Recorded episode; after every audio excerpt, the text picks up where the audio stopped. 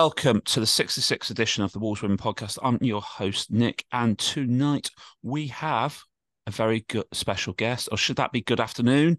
Because we've got live dialing in from the United States of America, our friend and yours, Baltimore Wolves, aka Danny. Welcome, Danny, to the show.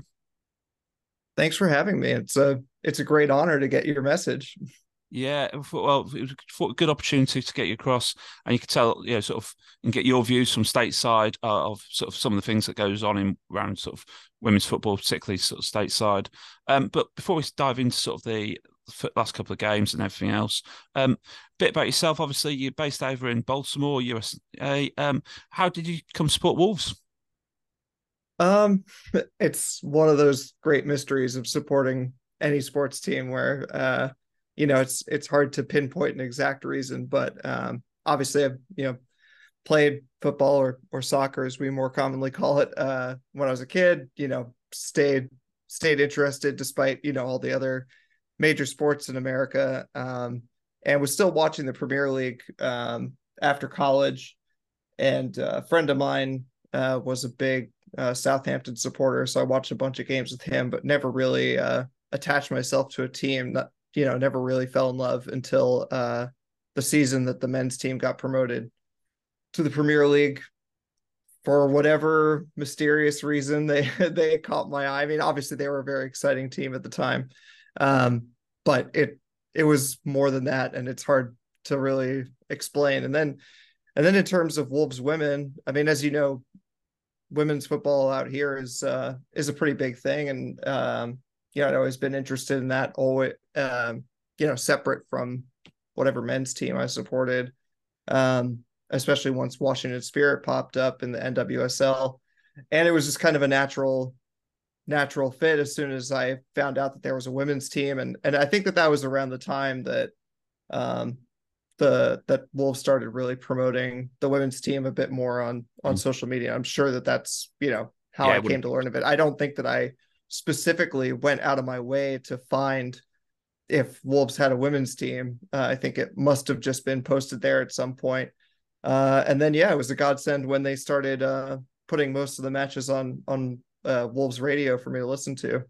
Yeah, no, definitely is. Uh, yeah, that'd be about right because as we got promoted, the um, I know um, the t the the club start you know sort of started paying the, their match fees for them and things like that. So it'd be all tie into that sort of whole sort of expansion. Obviously, with the COVID season, you're able to yeah when we got did that cup run, FA Cup run in the COVID season, you're able to watch them as well for a couple of games, which must have been really good fun as well. Very much so.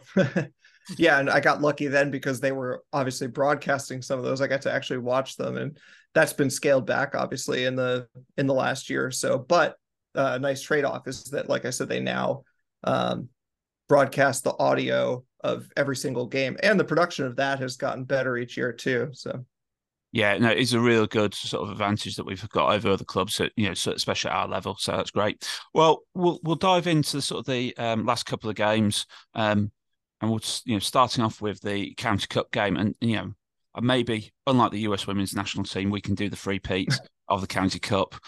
Um, All right, right. sorry, Danny, it was too easy. too easy. um, yeah, so uh, we'll just start with a quick run through the lineup. Um, Beck Thomas in goal, Ellie Wilson, Anna Morphet, Tammi George, uh, Merrick Will, Jade Cross, Amber Hughes, KJ, Beth Roberts, uh, Sophie Branford, and Beth Merrick. Um, I mean, I think obviously you will have got it as well as I did as well with the sort of the, the atrocious conditions that the team was being played in, and um, I don't think it's helped being at Compton but that must have had an impact upon the team's performance because it was a tough, tough game to sort of play in, wasn't it? we've just got the the the highlights package up here in the background as we're talking. So, what do you think about those conditions, Danny? Yeah, it definitely came through. I remember I was uh, listening to it, and and uh, it was uh, commented on frequently by uh, by Matthew about how uh, how difficult it was, and you could tell even in the the short cut together highlights, you know, the the play is very uh stop start it's it's so difficult to get anything going in that kind of that kind of weather yeah and i think that sort of would have had an impact on both teams but it's i think with wolves knowing that they would, you know, like to play their attacking football, and Boldmere having to play, you know, sort of playing deep and defend, trying to defend a lot, that would have had a much more of an impact on Wolves, wouldn't it? Really. Mm-hmm. Yeah, and you get that kind of randomness with the weather, where you know the wind takes something, and sometimes that can mean you get a lucky goal. But it seems like in this, uh, I mean, their their keeper looked outstanding for the first so many saves. I, I do wonder, you know, how much of that is just errant errant shots, errant passes, you know, that didn't quite go where we wanted them to. Yeah, I think it's one of those, isn't it? You just got to play to those conditions and keep going, and certainly they did. And and when you look at um, how long it took, to, you know, we didn't score until sort of towards the tail end of that first half, and it was a Ellie Wilson goal sort of to, to tee us up. Um, four goals so far for Ellie that's I mean this has been her best season so far in terms of goal contributions. So I mean it's been a huge plus for for us this season having it having the uh, the, the, the defenders contributing goals so much.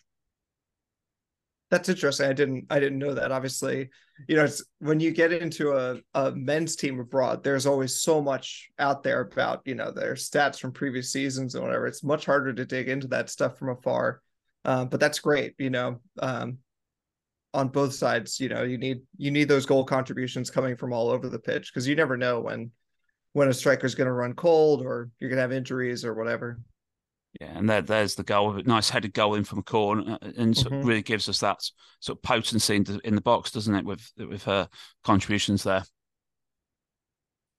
um uh, just moving on to sort of the, the, the second goal. I mean, Amber, it's Amber again who gets the goal, but she's really now starting to sort of set up and fight, get back into that rhythm of scoring goals, isn't she? There's you know several goals on the games on the on the bounce she's scored now. Yeah, I mean, we knew it wouldn't take long. It's always going to take some time coming back from from some time off, but uh but it was bound to happen. It's it's more of an inevitability than anything that, that Amber's going to find find the goal eventually. Yeah, and a really good setup there from Tammi George, wasn't it? Mm-hmm.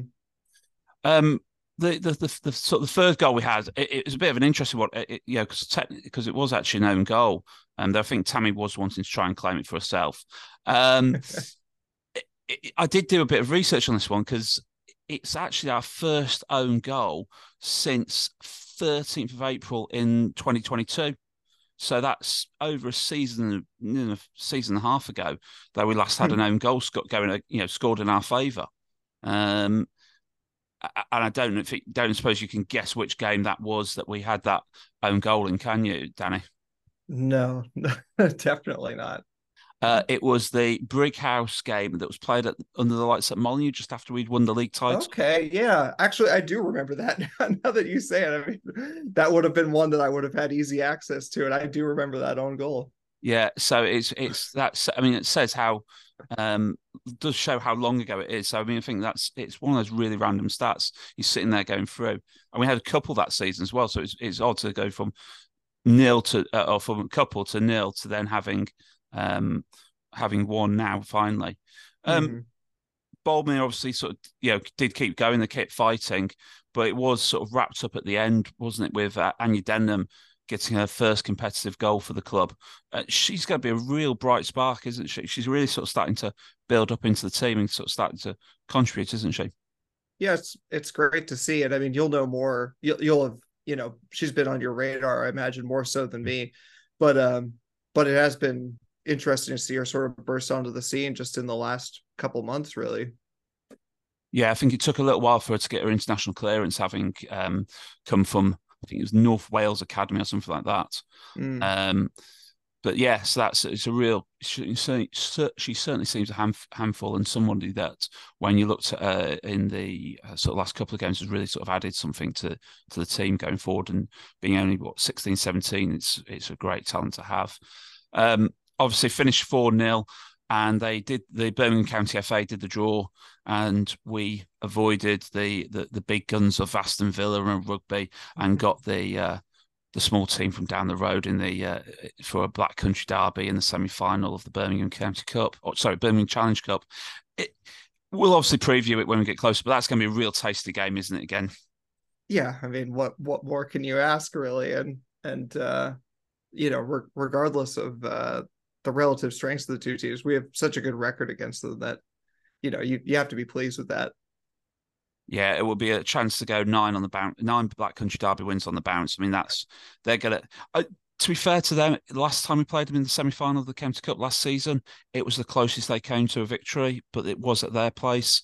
So I think I would hope that the club really promote it and try and get as many fans down to the New Bucks Head um, for that game and really build up the atmosphere for it and make it real, you know, use the term loose, not you know, neg- not negatively, but real hostile atmosphere. So it's it's a real sort of cauldron of noise for for uh, you know cheering on our girls and, and sort of making it more difficult for West Brom. Um, something obviously you, you you would want to hear as a listener on on you know sort of coming in from afar is some that would be something you'd benefit from, wouldn't it? Absolutely, and and you know I I can't help but think you know for the for the local fans, you know you don't get very frequent uh, matchups between the the men's team uh, and West Brom, so you think that you'd be able to promote it in that sense too. I mean, who who could who could uh, resist to come down to the New Bucks Head and and watch that when you you know it might be years and years between matchups for the men's team. Yeah, especially when I think if I remember right, we scored something like thirty odd goals against them in the last nine games as well. So it's not like we uh, we don't score you know don't score goals against them either. So um, it should be a cracking game when we when they do get round to it, and that's the no doubt 20 um check my notes here 20 28th of February 27th of February something like that if I remember rightly um so it should be a uh, 20 25th of February there we go um should be a real cracking game that un, under the lights or Sunday afternoon in uh, the Black Country. Right, moving on to the the second cup game that we're going to sort of look back at. Um, it was uh, Peterborough United. So my one of my local teams. Unfortunately, I was um, I, I, was traveling your way at the time, so I couldn't actually. Uh, I say your way. I was south for the south. I was heading to Miami for work. Unfortunately. Okay. Oh, that's so, right. I remember you saying on Twitter. Yeah. yeah. So unfortunately, I couldn't make it, but um, it, it, we started rapidly. I, the top, I mean, the lineup didn't really, you know, sort of didn't really change um, from from the previous game. You know, it's it almost selected itself um, realistically. And I think we, we went straight into it and really sort of cracked on, didn't we? I mean, Amber, what within three minutes we were one 0 up, and Amber had got her her first goal of the game, and it was. And I think it just shows about how sort of clinical we're we're becoming in. I mean, okay, appreciate Posh are a tier four team, but they're a top tier four team, and they were they were there. They've worked for it. From what you know, you talked and looked at their social media, they were really up for it. So it, it says something about how professionalism, doesn't it, Danny? Absolutely, and it's something that we struggled with. I mean, obviously, to do with you know injuries to to Amber and and Maz in the in the past season, but you know, it's nice to see that clinicality. Even again, as you say, a, a team in a lower division, but like you still have to you have to show up and do it. And it's something that you know we've sometimes struggled for uh for that clinicality in the past. And it's also just it's amber back to her best. I mean this is what she does. Yeah and we just got the second goal, goal here where she tries to go around the keeper or she does go around the keeper. Yeah. Um I think it's really good that she doesn't actually. She's found by the keeper. She could have gone down, and if she'd gone down, that would have been the keeper walking, but Amber's more interested in getting the goal, isn't she? I mean, that, that, that's my sort of uh, view of that that um, build up to that goal. I mean, just rewind the, the uh, yeah. highlights just so you can see it again. I mean, there there she is running through, and the keeper tries her best without obviously trying not to commit, you know, use her hands, misses her, but she and clip seems to clip her. But I think it was a probably was a foul, wasn't it? Yeah, and it's great to see him. You know, you don't like to see players go down cynically, but at the same time, we ended up with a score that looks like the keeper might have been sent off. yeah. um, but but uh, that would would have been a great opportunity to give us a massive advantage for the rest of the game. Um, but you can tell that she just she has eyes only for the goal, which is classic for her. Yeah, and I think to be fair, picking up on just on that keeper point, I think the keep the posh keeper actually was probably their player of the match. And you know, obviously, when you sort of see those sort of seven 0 win, you think, oh, the keeper must have had a mare. But actually, I think it's she, you know, she kept the minute, kept it uh, as low as it was. Um, and yeah, you, you can tell even in the highlights that Wolves put out themselves, which obviously are biased towards the plays that we did well in. You can tell that she had a good game. Yeah. Um, Beth was obviously taken off. Beth Merrick was obviously taken off early in that um, that second in the, the first half. I mean, she took several sort of hefty kicks, hefty challenges. Um, would you possibly have taken her off a bit earlier uh, and sort of rested her um, a bit more? You know, sort of. I mean, we all know Beth Merrick doesn't like coming off the pitch, yeah. but would you have taken off a bit earlier, perhaps? Once we're free, without having seen it, you know, I I'd always uh, lean towards protecting the player, especially with us already up uh, at least a few goals. Um, but you know, I I certainly wasn't there and in, in no position to say uh, whether it looked like she could carry on or not. And I I know that she'll want to have carried on, obviously.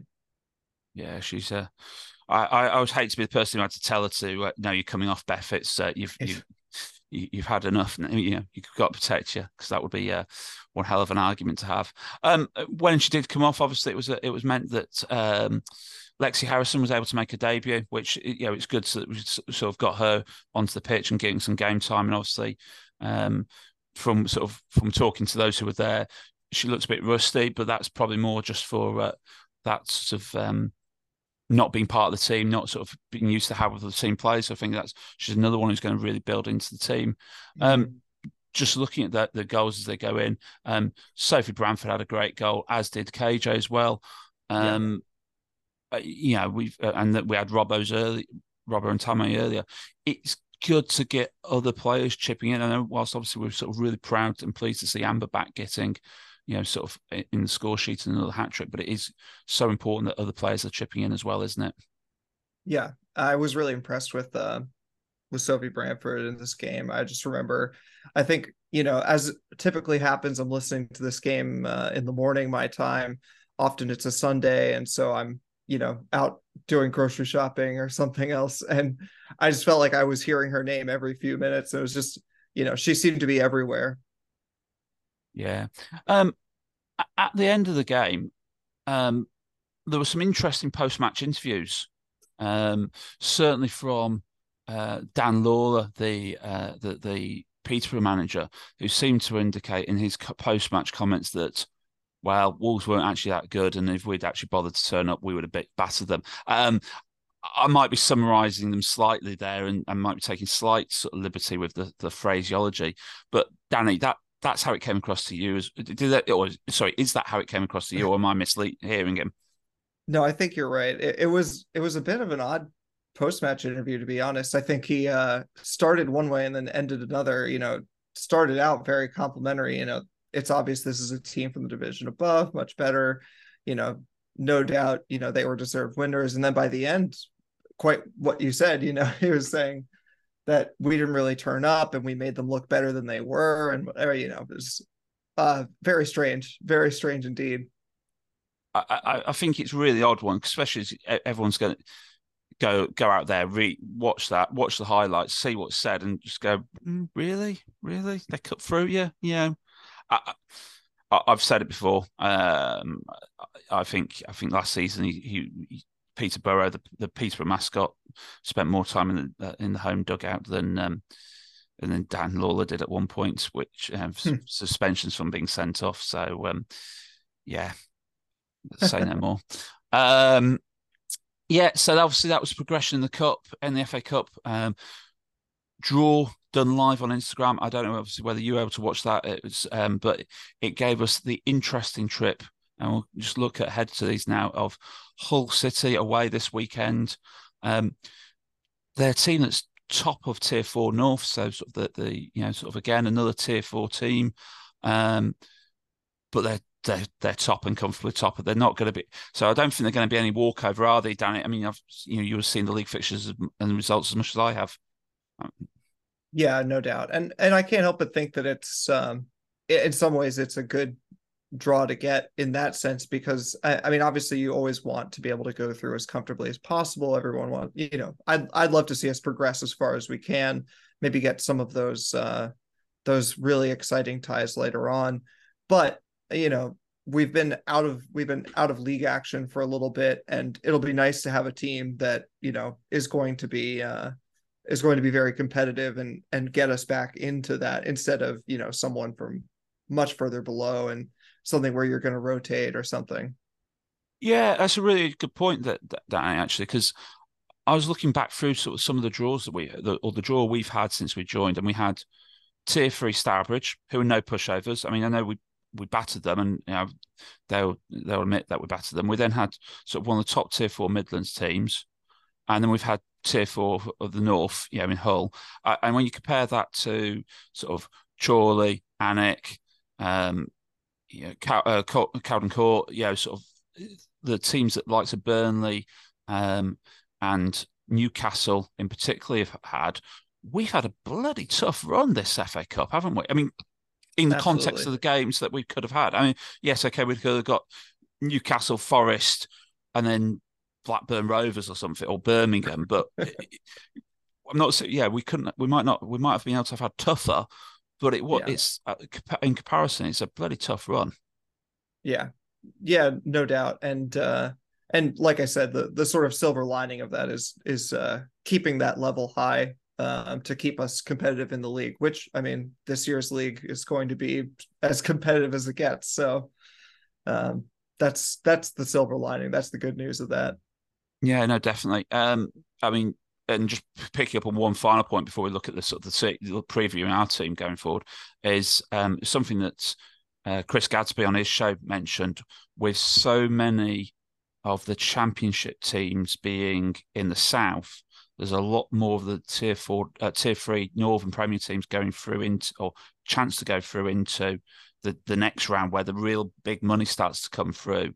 And therefore, there is some real good chance, even if we lose in the tier four, you know, in sort of round four, that actually will get huge, you know, it could result in a huge amount of investment for the club and huge income um, generation for the club, which will help fund the club or the sort of women's part of the club going forward next season.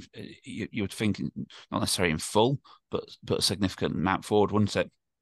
Absolutely, and I mean that that can only be a good thing. I'll keep my fingers crossed for that. yeah, yeah, nice. Tell you what, I'd love a nice, easy uh, tie in round four, so we get through to round five and make it really right. entertaining. Um, Absolutely. Okay, I mean, obviously, Hull last time out. Well, last they, they played. They've played FC United of Manchester twice back to back.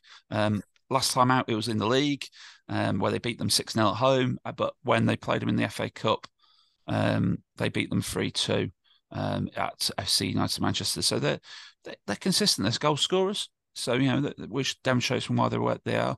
Um, one benefit we do have is they have moved from where they were playing last time we played them because obviously they've been out of tier three for a whole season and a half now. This will be their second season away from tier three North Northern. Um, you would have loved to have seen the place that they played last time, Danny. It was an absolute proper quagmire of a pitch, uh, and it was when we uh, the pitch the, the club put the, the pictures up of the, the, they're in the white kits, and I remember uh, Natalie Woodall sort of coming on as a sub. And within sort of five minutes, she'd done a sliding tackle straight through the through this big mud patch, and sort of there's this white, lovely shiny white kit just covered in mud. It was brilliant. Um, all I would say is, it it was it was a stunning pitch. It was stunning that. But what I would say is, hopefully, this place is now level because the, the last place they played at, the the the the, centre circle was in a different sort of uh, part of the pit, that part of the landscape to the uh, middle of the uh, penalty area. But hey ho, um, they've been a fairly stable side um, from what I can see. They've kept 18 of the 23 play, or 18 of the 23 players they've got there at the minute were there last season. So obviously building a good young side. Um, one thing I'm sure you'll hear when you listen to the commentary is the guy that we've played them. I think like when we played them sort of last season or two seasons ago when they, they were they, we played them three times, cup, league, twice, and league twice. And there's a guy who every game doesn't matter what the score was, he was down there singing all the way through, really loud, really passionate. Great guy, really sort of um, but so you'll have, to, you'll have I'll to keep out for that. Yeah. Yeah, no, definitely. Um, one thing I would know about Hull because they're actually um, I don't know whether you know this, Danny, but they're independent from their the men's team. They're completely separate club. Share the name, but they are a separate club. And then you look at how much they're doing on that their um, commercial side of things. Mm-hmm. Um, they've got their own calendars, shirts to sell, etc. Is there something you, you know? You obviously you can't you know you can't see them as much, but is there something you as a you know, sort of a overseas fan would want to buy or something that the club could sell that was specifically Wolves women, just out of interest, obviously, on the back of that one? yeah, absolutely. I mean, you know, I, I can't, um, think off the top of my head, you know, a, a list of like products that that I'd love to see. But I think it would be great if there was more interest paid to sort of, you know, Wolves women specific things. I mean, I know that you can get their names uh, in the club shop, but that's still not an option online to uh, for you know anybody who lives outside of the area things like that. I mean, but also, like you said, I mean, it's a much lower. I know it must be complicated for shirt printing and sending it overseas and whatever, and and uh, and doing the the FAWNL uh, lettering and whatever. But you know, something like that is actually a great idea. These separate products, you know, they're doing calendars or whatever, you know, like whatever it is that is Wolves women specific, and also, you know these things are commercial opportunities um, obviously to make a bit of money for for wolves and not, but those things we know are kind of a pittance in in terms of you know wolves overall budget even wolves women budget potentially but it's also a way to gauge interest generally you mm-hmm. know mm. you put out these things as long as it's a cleverly selected and, and marketed thing in the club shop that's sort of more geared towards fans of wolves women. And it's a way to gauge you know not just local support but how how much are people like me? And you know i i i accept that overseas fans of of a tier 3 women's team in england you know we're i'm sure we're not all over the place but the club also might be surprised at how much interest there is that either bleeds over from the men's team or grows organically on its own and that's that's valuable information for the club and also valuable money obviously yeah i mean i think with the the the as you sort of said in the opening with the sort of the um pro, you know the, how big women's soccer is over in America. I think it's a real untapped revenue. I hope if we do do a if the club goes and does a tour of, of America, they make sure they take some of the women's players over there with them and help sort of use that as a you know to promote the women's team out there. And it probably won't be possible to play a friendly because of the work commitments of of the players. But it'd be good if they could get them out, get a handful of them out there just to go and help promote the club and build the corporate spiel, the brand, the image, etc. But actually, it helps generate interest, doesn't it? Yeah, absolutely. I mean, you know, this is something that we've uh, talked about on through DM on, on Twitter a, a bunch, but I'll repeat some of it here because it's worth repeating.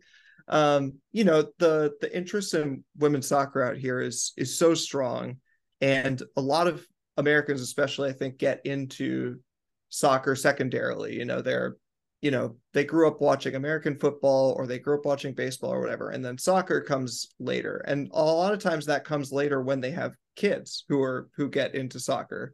Um, and if those kids are our daughters you know often they're into women's football as much or more than than the men's football so all this is a roundabout way of saying that I think that there are a lot of American fans who may first see the Wolves men's team, obviously, um, but then you know because they've gotten it in, gotten into it with their kids, are ex- like very receptive to, you know, getting into the the women's team as well. It's like I said, it's only natural um, to then support the the women's team that's wearing the same shirt, and uh, and I think that there's a huge opportunity there in a way that you know uh, you know, Wolves want to export their brand to to every country they can, but I think that there's a unique opportunity in America to have those things kind of go hand in hand, where you get fans of the men's team immediately latching on to the women's team as well, and that's a whole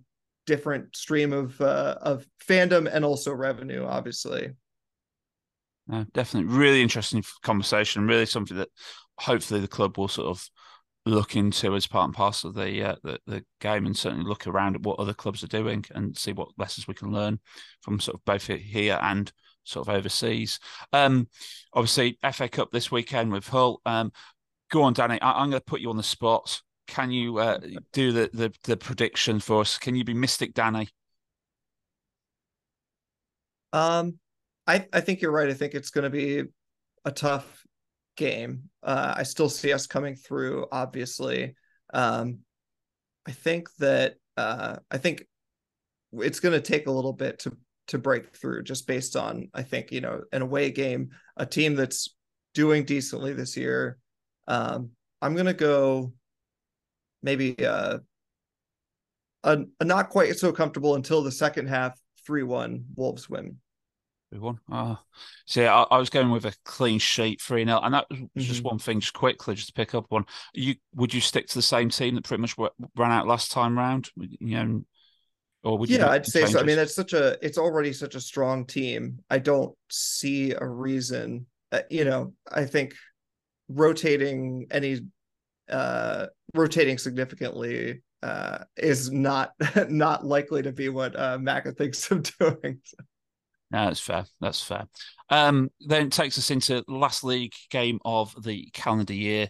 Feds um, at home. Obviously, before they the league rejigged fixtures, then we had postponements. Um, we did look at this game. I mean, it was a absolute pain them put bloody rejigging the game to lastminute.com after we recorded the but hey, so not a huge amount has changed from actually when we talked about it last time, um, so a couple of or an episode or so ago.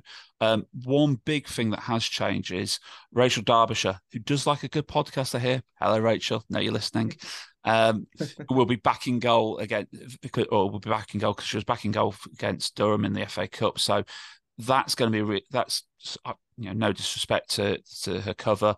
Um, she's a top quality keeper, and that'll make it a bit more challenging, won't it, Danny? Yeah, absolutely. Um, I'm looking forward to that too. I'm looking forward to get back into league action.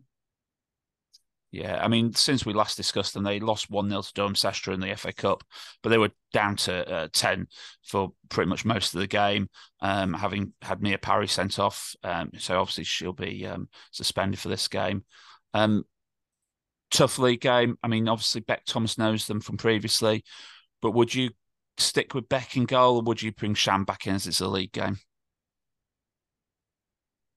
I'm I'm not sure. I mean, Shan hasn't had a ton of minutes recently. Um, I think you have, you know, in the notes you'll talk about a bit later, but um, no no minutes internationally either.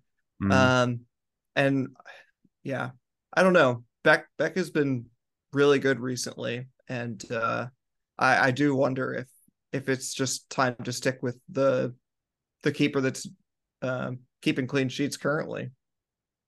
It's a tough one, tough one, and certainly one I wouldn't want to have. I mean, I think there's a, there's a logic there. You, Beck plays, you know, sort of played the last sort of couple of games, plays against Hull, we assume, plays mm-hmm. this one, and then you, you've almost got a natural break where you can then make a decision coming into the the new year and what fixtures we have then um, about right. whether you, who you start with, isn't it? So it's a real tough one. Um, I think it will be sort of back to you know sort of more traditional sort of four five one rather than four three three. But I think it's it'll be a, a real tough game. Um, tight, real tight, proper humdinger. The Feds are a tough team and they're doing really well yeah. this season. Um, Danny, score prediction again, please.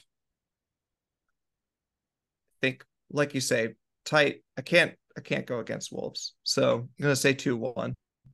Two what? Same, same. I, I think it's two one. I think we'll we'll nick it, but they'll give us a a, a lot of a, a, good battle against us. Um, well, ladies and gents, that brings us to the end of part one. We'll be back after the break. Um, where we'll be picking up on a on a, sort of a couple of other bits and pieces, uh, including the reserves, the player of the match, uh, player of the month for November, um, some of the international roundup, as we just alluded to, and just to chat about sort of a bit more uh, sensitive subjects. So um, we'll do that, the sensitive stuff at the end. So we'll, we'll give you warning as well on that. But for now, see you after the break.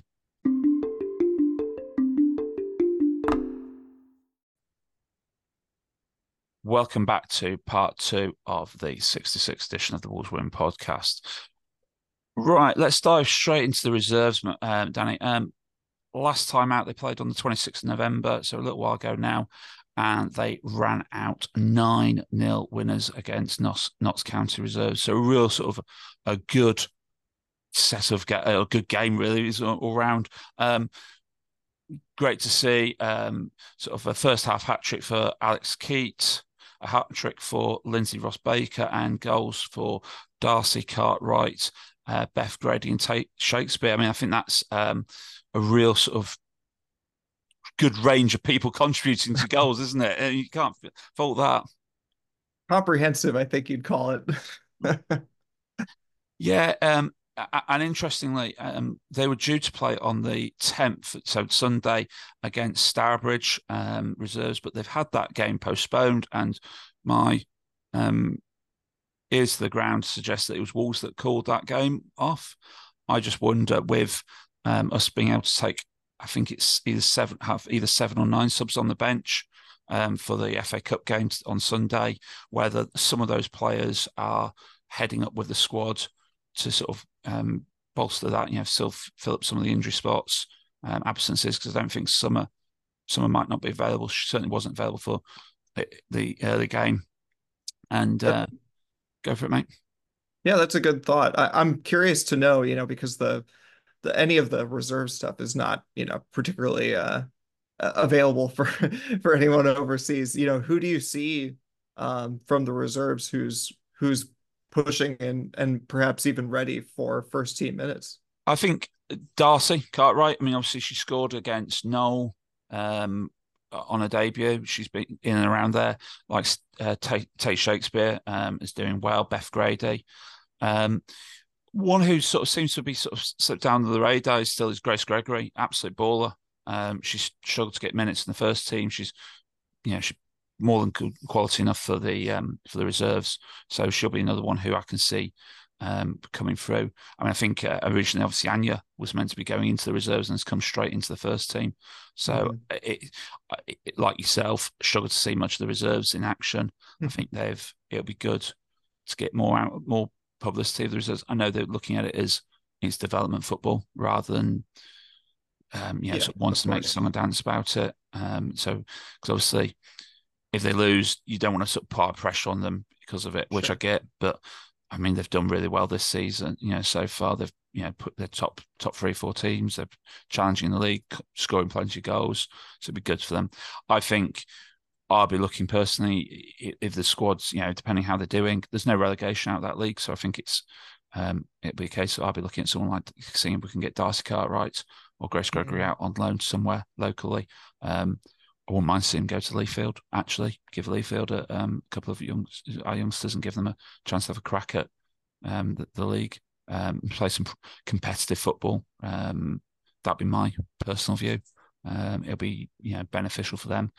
Um, I've always something needs to happen in that reserves league realistically in the long term because I think you know you you sort of you play well, I think it's 11 teams there. So you play 10, you know, 20 games, you can win the league, and that's it. You're back to square zero. I think the league, the, the season that Tom Warren won it all, went unbeaten pretty much straight after the season. The, the team pretty much fell to pieces, not because of anything that Tom did, um, right. but because there was nothing, there was, they weren't quite ready for, for Wolves women first team, but there was no next challenge. It was going, right. going to do the same thing. Um, so they went and played fan first team football. Quite a few of them went to uh, TNS over in the Welsh League, so not far, mm-hmm. you know, so just across the border, and you know, in, from Shropshire into sort of Wales. So competitive football, and they're doing well. You know, you see every now and then pop up on the social media feed. They're doing well, which is really what you want to see. Um, yeah. Obviously, KJ went off on loan and has done really well on the back of it. Leo Joyce is now with Calsa, who's another mm-hmm. one who was around the squad at that time, um, getting first team football. But yeah, um, so yeah, so I think so Darcy, really good. Um, I think Lindsay Ross Baker has been in and around first team football as well previously with Solihull. So I think she's she's on that cusp of being ready for for it. She just needs that experience. Um, I think it, realistically, I think it'll depend where we finish and where. You know, we've. I, I, think a lot of it will depend on seeing where we, the, the reserves are going, sort of, you know, halfway through the season, and also see where Wolves women first team are and see about getting some getting some minutes, testing them out. You know, if we're if we're out of the title race, sort of last you know few games of the season, right? Let's chuck a few of you into it, give you, we'll put you yeah. know, get you some game time. I think that'd be really benefit be beneficial of a bad situation if they got that. So there we go. Um, let's talk international football um, just quickly. Um, Shan was obviously called up for Northern Ireland um, but didn't get any game time at all. There was a victory for Northern Ireland against Albania, but a bit of a thrashing uh, from the Republic of Ireland. Um, uh, Danny, do you think her lack of game time recently has, you know, sort of for, for Wolves has impacted on that selection process, or do you think it was just Tanya Oxtoby wanting to see different goalkeepers and giving a couple of couple of games just to demonstrate their ability?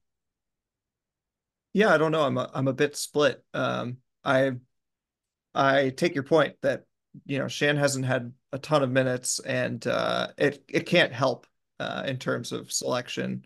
Um, but at the same time, you know, in the the the placement that Northern Ireland are in, you know, I I'm I would be surprised if they're you know trying to find uh you know give other people minutes and and trying to find who that number one is. Yeah, it's a tough one. Tough one. I, I feel for Shan because obviously she's battled really hard to get into that spot. She's been given the number one shirt when she was the, the call that was done. Mm. She had the number one. I mean, the only other option is that she's got pick got some sort of niggly injury, which meant she couldn't start, but she was on the subs bench. Um, mm-hmm. Um, obviously, the club don't make any real sort of injury announcement or news unless it's sort of really sort of major, like with H and Amber. Um, uh, yeah, so we don't know. Um, but on the flip side, Anya Denham called up for the Welsh under 17s. Um, had three games sort of pretty much back to back um, in a sort of a camp, um, and and she got plenty of minutes and actually and Wales won. I think they won all three of their games and sort of came through that, and have now been drawn it, um, in the, for the next round, which will be in March with Sweden, Norway, and Denmark. I want to say um, off the top of my head. Let me just double check that. But I think that's a real good experience for her, isn't it? So yeah, Sweden, no- yeah. Sweden, Norway, and Switzerland. Sorry, not Denmark. Sorry, go on. I mean, that should be that should be really good uh, opposition to face up against. You know, hopefully she gets she gets minutes during that because you know that kind of experience is invaluable um, to uh, to play against people from other countries who you know are going to have you know you're going to face different challenges, different styles. Um, you know, it can only be good. Yeah, I think that how they do it these this these under seventeen camps is that they're in one country, so everyone comes into right. one country. So you have a you get she'll have a chance to I hope that they give them a chance to see some of the culture of that that country as well, experience something a bit different. Mm-hmm. So it's actually a real sort of good opportunity to to grow. Um, so yeah, so congratulations to Anya and Wales that sort of progressing to the next stage. And obviously when we get to March and it's that competition, we'll sort of give keep try and keep you updated about where they are with it. Um, it'll be a fingers crossed it'll be a really good sort of competition. Maybe even in, in Wales they haven't confirmed where that, those group games are being hosted. So if they're in Wales, we might even be able to get a chance to go and see her and see the Welsh under 17s. But we'll see. Um, player of the month for November. Um, I think it's it's been a real tough one. This one. Um, I know, obviously, um, yeah, a bit more a bit more tricky for you yourself, Danny, into sort of capacity. But I think yeah, I'll, so I'll rattle through and see, you know, get you to check it, jump, jump in and sort of add some comments, but mm-hmm. as well. But Amber Hughes, I mean, where do we start with Amber Hughes in last this last month? Yeah, I'm. I mean, the only you know the only reason that I feel like Amber doesn't get Player of the Month in any given month that she's in action is because of the high bar that she's set for herself. So, you know, the only thing that you can say, the only bad thing you can say about it is that you know it it's not terribly new for Amber to be doing this. yeah, she's she's she's got you put in front of the goal, she scores goals, doesn't she? Um, moving on to somebody else who we've mentioned this this uh, this pod, Sophie Branford.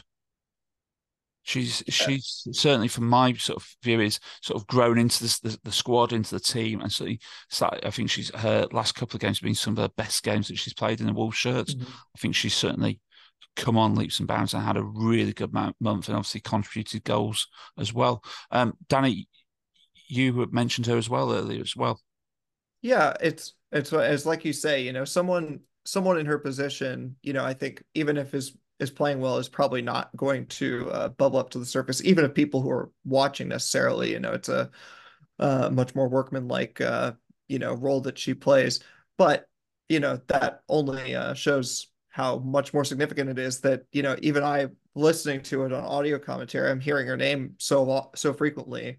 You know, she, I even I could tell um, without the images that she had a, a couple of really good games uh, there at the end of November, um, and that's it's great to hear. Yeah, and a really good goal, by the way. That was a that was a very well taken goal. It, it was. It was. Talking about goal scorer, well, Jade Cross. uh, it's too good a link. Jade Cross. Um, another one. You stick her in front of goal, and she'll she'll bag your goal. She's got a hat trick this month as well, didn't she? Yeah, uh, and you know it's a little bit special because it's like when when I you know started following Wolves women, that's what she was doing, and uh, I know that she hasn't she doesn't get quite as many minutes these days uh, with all the options that we have, but it's that makes it even more special when she pops up and just can you know keeps on going where she was before you know to pop up immediately with a hat trick. Uh and you know to be honest makes it look so easy. Um you know what what what more can you say? Uh, and finally beth roberts left back extraordinaire can find the back of a net as well. Miss consistent on that left back uh, you know in that left back position isn't she? Yeah again harder to tell through audio, but again, you know, when you see the assists coming in, when you you know, it, it's clear that that her opposing numbers, the you know right backs on the other side, you know, struggle to deal with her in most games. Um, you know, completely like you said, consistent. That's yeah. Well, those are the four players we've nominated this month for Player of the Month. We'll get the poll out. Um, so do please do give them a vote, share it, and do uh, yeah uh, let's see who's who's going to be your player of the month for November. Um, before we go on to the next topic, this is a sort of bit of a sensitive one.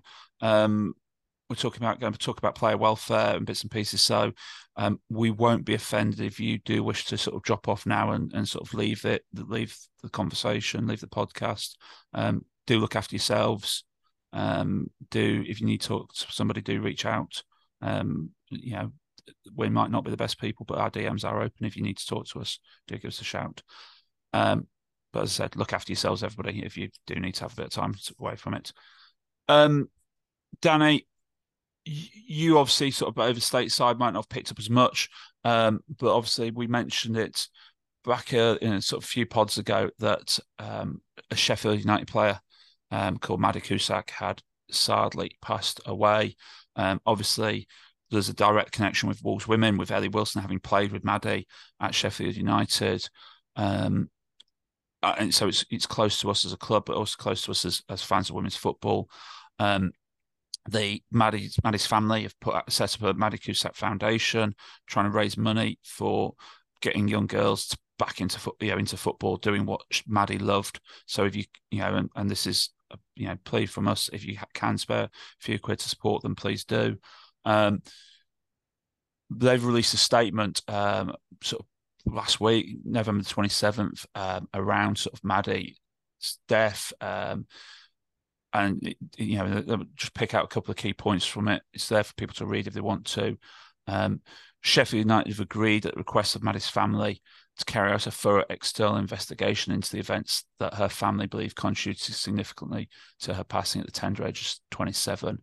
Um, Maddy's family have made it clear that she didn't have any mental health issues before um, February this last year when her spirit was allowed to be broken. Um,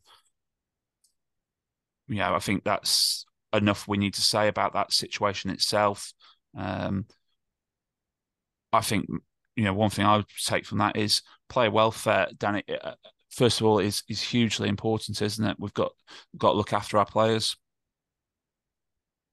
Yeah, absolutely. And um, you know, something that I think we'll get onto as as we continue this conversation, but you know, it's it's not necessarily unique to women's football, but you know, the placement of women's football at, at this moment, you know, means that a lot of times there aren't as many eyes on on something. So if there is some problem bubbling up, you know, sometimes um there there just aren't as many checks because there aren't as many people around to notice it.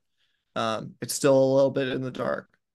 Yeah, I suppose there's a lot of people feel that, that or the people in position can can sort of use their position of power to stop you doing what you love, and because of that, because you love what you're doing, that you know the playing of the sport, they've they've got that control over you, haven't you? So you don't want to rock the boat. I suppose yep. that's part of the issue, isn't it?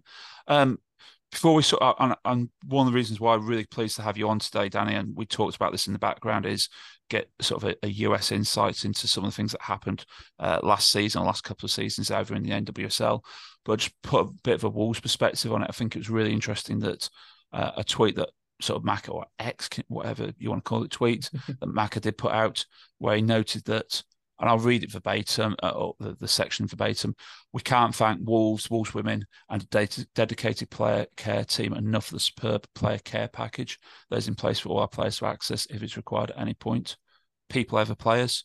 I think that's that says a lot to me as a fan that we are looking after our players really well, and I think certainly from my perspective, uh, like yours, Dan, it is if a player's not well mentally, they can't play play well on the pitch. That's you know, it's it's it's just like any other injury. You've got a niggly ankle, yep. you can't play as well.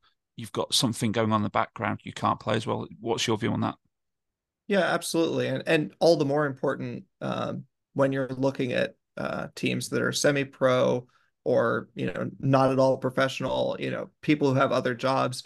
You know, it's it's one thing to expect you know footballers to sort of carry on and do their jobs when they're literally you know at the training ground every day. Their their whole lives are football. But you know that that's often not the case in the women's game. And and obviously especially at you know tier three. Um and so it's it's good to hear that um wolves are taking that kind of thing seriously because you know they they need to do what they can just as they do as you say with you know physical injuries. Yeah no definitely. Um Danny, I don't know you know, if I know there was issues over in the NWSL because of the my sort of involvement and interest in women's football, um, and sort of talking to other people as well. Um, it, it, can you summarize what sort of some of the sort of the key issues, some of the things I mean, in broad brush, what sort of some some things that happened over there? Sure. Um, you know, I, I obviously did a you know bit of refreshing and, and research before I came on.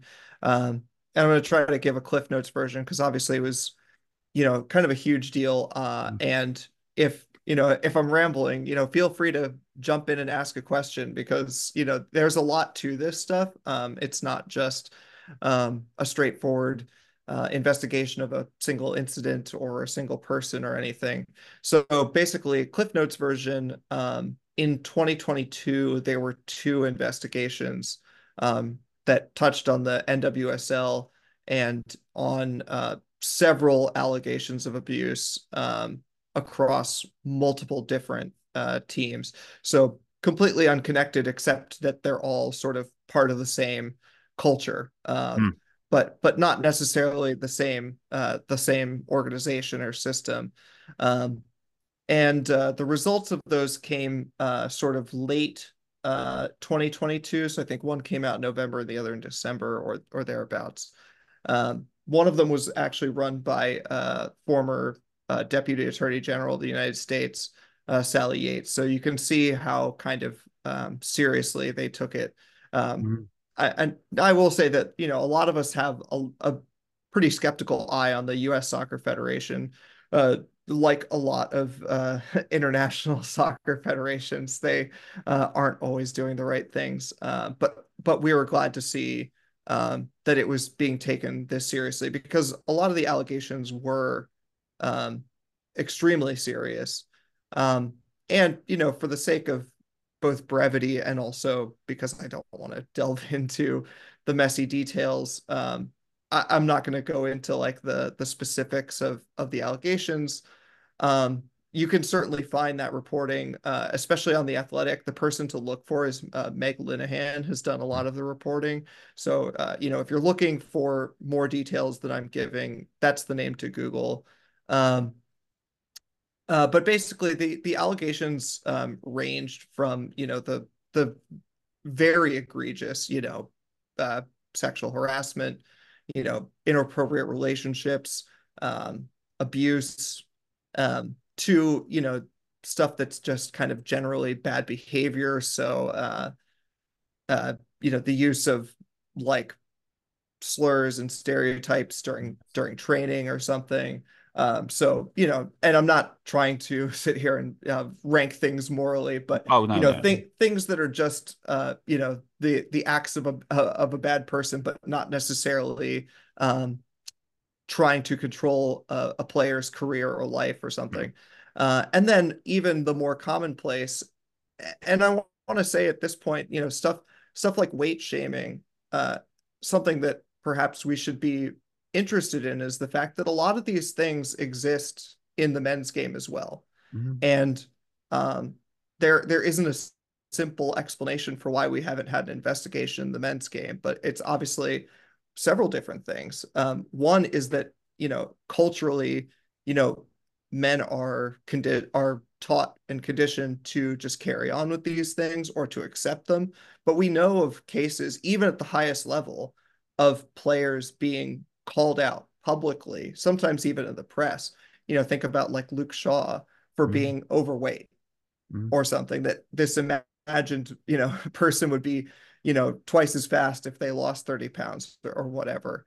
Mm-hmm. Um, and, you know, it's very acceptable for us to say, oh, there was weight shaming at, at X, you know, uh, women's team, and this person developed an eating disorder. Well, we don't know because of our our culture, um, you know, how many male football players, even at the highest level, have developed seriously problematic eating disorders. So this is a thing that doesn't just affect women's football, like we discussed. It just it touches women's football um, sometimes more frequently because one, there's not a lot of money on it. There's not a lot of um, there's not a lot of attention being paid to it. So you know these things can kind of go under the radar for a lot longer than they would if they were in the men's game. But that doesn't mean that these things don't exist in the men's game at all. Uh, even the most egregious things probably have existed in the men's game at some point. Yeah. I mean, just quickly on that, I mean, we had um, I don't know how widely published, how widely known it is across your side of the pond, but there was the um, lots of investigations into clubs and uh, sexual abuse of some of the younger boys. Um, you know, mm-hmm. Mm-hmm. at uh, Celtic, um, numerous clubs, and that's just yep. picking out two because of the ones I know about. So it had we've had that some of that stuff, but it's it has been tried to be swept under the carpet. It was what happened at the time, all the usual lines that come out for these sorts of sort of hide these sorts of behaviors. Yep. Uh, and just to sort of run through, just to show how widespread these investigations or how you know far-reaching these investigations were, um, they um, they focused on uh, or they you know were related to former head coaches of uh, North Carolina Courage, Portland Thorns, Washington Spirit, Utah Royals, uh, OL Reign, which are in Seattle, uh, Racing Louisville, and the former uh, Gotham FC general manager, and uh, one one head coach who is actually still uh, in the job during the investigation, but resigned amid the allegations during the investigation. So I mean that's that's probably close to half of the teams in the NWSL. So this was pretty much everywhere, and for a you know a league that is honestly fairly popular and successful, especially by women's sports sporting terms. Um, you know, it's a little bit shocking because you'd think that at that level of investment that that these kinds of things wouldn't happen, and certainly not that frequently. But but the reality, of course, is that you know um, bad actors allow other bad actors to stay in jobs that they shouldn't have um, and even in the case of, um, you know, the the head, the former head coach of the North Carolina Courage, as I, as I mentioned, one of those first two, had previously been the former head coach of the Portland Thorns, and so some of the investigation was also about the hiring practices of how do you let this person who has this track record of player abuse get another job. Um, mm. And again, I want to stress that like not every one of these cases is identical they're not all the you know the most egregious thing that you're thinking about. Um, but some of them some of them were. And uh, in terms of having a professional league and this is the real key is you know uh, whether whether the players are professional or semi-pro or whatever to have a league that is run uh, properly you know it should be the the the starting point should be the the lowest bar because you know this isn't acceptable regardless of you know how how much the players are being paid or how much they're just doing it for the love of the game or whatever. Um yeah no that's a really good point there that it, we it should be those practices should be in place of how we how people are treated how people across the board are treated respected and regardless of whether it's you know you know simple terms as as you know no I mean I'm involved in um, kids football. We yeah we have safeguarding principles and practice you know, policies in place. Those those should be applied right up to adults football in sort of those how we treat and look after people. If you've got a safeguarding issue around an adult how another adult is yeah one adult is treating another adult it should be being reported and treated like that isn't it? And that i think is you know something that we need to sort of really start to embrace and um, needs to be really considered I, I, did find it interesting that you're picking up that it's it's it is that managerial sort of level it's that controlling element isn't it realistically over the mm-hmm. players um, and we've seen obviously Rubiales in Spain, and um, he's obviously banned from three years now from, from involvement having sexually assaulted, as we found out in the report, not just a, a Spanish player but um, two English players as well at the same time. Uh, it's, yeah. that wasn't just a culture of America. I don't, but you know, you can't say it's a NWSA culture, NWSL culture. It's a, it's a, it's men in um, uh, positions of authority. I'd argue. Yeah, absolutely. You know, I, I'm not, uh, you know, I'm I'm not equipped to necessarily speak to, you know, what the exact dimensions are of, of the problem.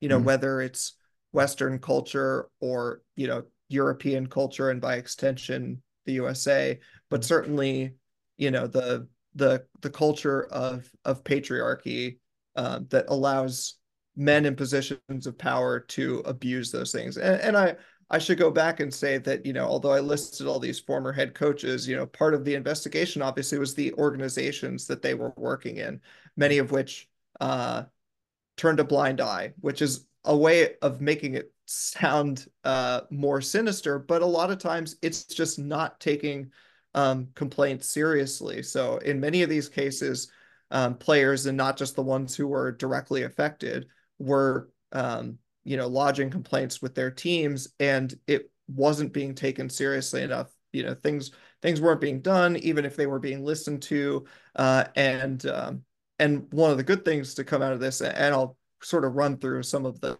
uh, you know changes that have been made in a minute um, you know is that there is more of a requirement for these teams to report to the the NWSL any of these complaints that come up and mm-hmm. that's sort of the first step is you know opening up um uh, and a, like establishing an official way that that complaints of these serious uh problems get dealt with mm-hmm. so that they're not just like kind of taken on a case by case basis and if the if the general manager or sporting director or whatever you know doesn't doesn't feel like pursuing it then it's just up to them and then it dies you know it also means you can spot patterns, can't you? Right. If the exactly. same individuals doing the similar sorts of behaviour, it can be flagged, it can be nipped in the bud. Um, I think that's really interesting, and I think it's really interesting that you, are saying about the NWSL having that role and responsibility. Um, bringing that back to the UK, so just or the England in particular. We've just they've just announced this last week that the uh, Karen Carney review has been, is, you know, the government fully recommends its a, a adoption. Part of that was about that player welfare, player protection, player safety. Uh, you know, it was a key sort of theme within those ten objectives, and I think that's something that the um, the new company, the new co that's going to be taking over the running of the WSL and Championship, really mm-hmm. should be mm-hmm. looking at how they can take some of those lessons learned from the NWSL and sort of implement them. Um, conscious we're sort of coming towards the end of the show. Um, is there anything else, Dan? And you know, it's been really, really interesting, really useful to, to obviously be aware of it, but not gone in, down into the detail of it. Is there anything else we should be sort of picking up out of the the NWSL sort of review that you know, sort of key other sort of object, you know, sort of learning sort of points that we should be looking at bringing across to the UK? Yeah, I think I think to me the one of the big takeaways is that you know this this kind of behavior this this kind of wrongdoing can can really be at any level mm. of of the sport um, and probably you know it's easier for these things to go under the radar at lower levels obviously because like we said there's there's less eyes on it and frankly there's less money involved mm. um, you know we like to think of the clubs that we support as being these great organizations full of people we love because we associate them with the players that we love. Um, but the reality is that unless they feel like there's an asset to protect, a lot of times the bare minimum is done. And so that's why it's important to have those sort of larger organizational changes. You know, in the case of, you know, in England, the, the FA or whatever governing body, or the case over here, the NWSL or US soccer, to have these standards that go all the way down the the pyramid and all the way down the the the youth levels to ensure that there are these standards. And obviously, as we're sitting here talking about, we talk about all these, you know, potentially horrible things people are doing. It seems like a no-brainer. Obviously, you want to stop people from doing horrible things, but you know, I should stress that it runs it, it runs the range um, mm. from obviously the things that every person knows is wrong to just poor poor player management, poor player relations, um, things that push people out of the sport early. Um, you know, it it can be any number of things. So, like I said, there's now like a, a duty to report uh, to the NWSL. There's requiring um, each professional uh, league and team has to have a player safety officer. There, there's a bunch of things like this. There's also a restriction on the use of like non-disclosure and non-disparagement agreements, which were a big part of the the report as well. That there were these NDAs that were obviously used abusively, which you know NDAs have a complicated legacy as well. You know, they're yeah. they're never a sign that something okay is being done. yeah, um, but you know that's that's one of the main things is, is like establishing official roles for state mm. player safety that um, you know themselves carry with them a duty to report to a governing body um, is a big deal. And uh, you know, the honestly, the silver lining of the debacle with the the World Cup and Rubiales is that you know I think everybody knows about this now, and it's not just isolated to one vile man. You know, being a total weirdo and, and creep on the world's biggest stage.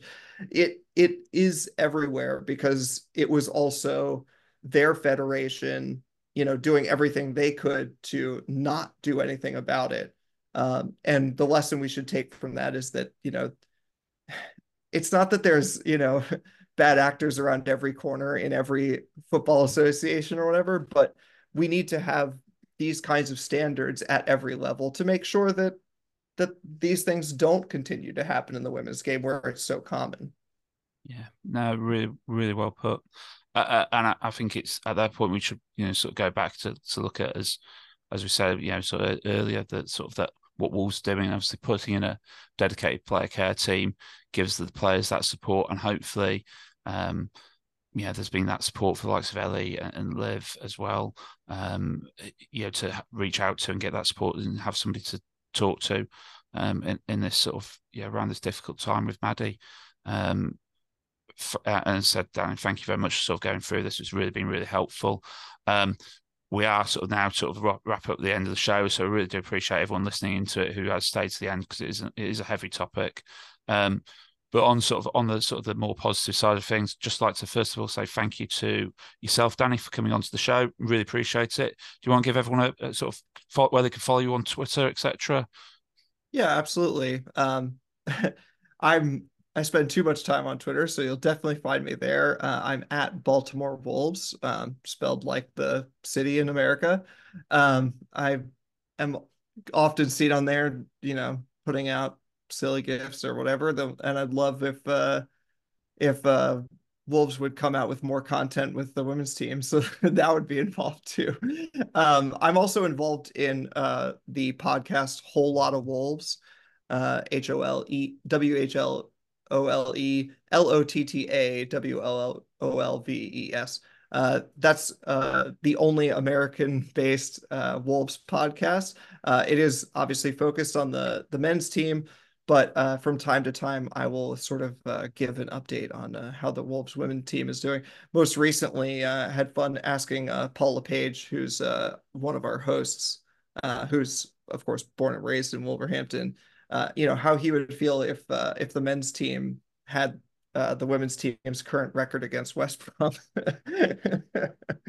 I can imagine and, uh, he was a said. bit yeah, a bit a bit lost for words. I mean, because it's kind of felt like the opposite, to be honest. But yeah, Oh, good. Well, we'll get we'll make sure we tag in a whole lot of Wolves to the great group, and uh, yeah, it's a great pod as well. So uh, yeah, so good looks them.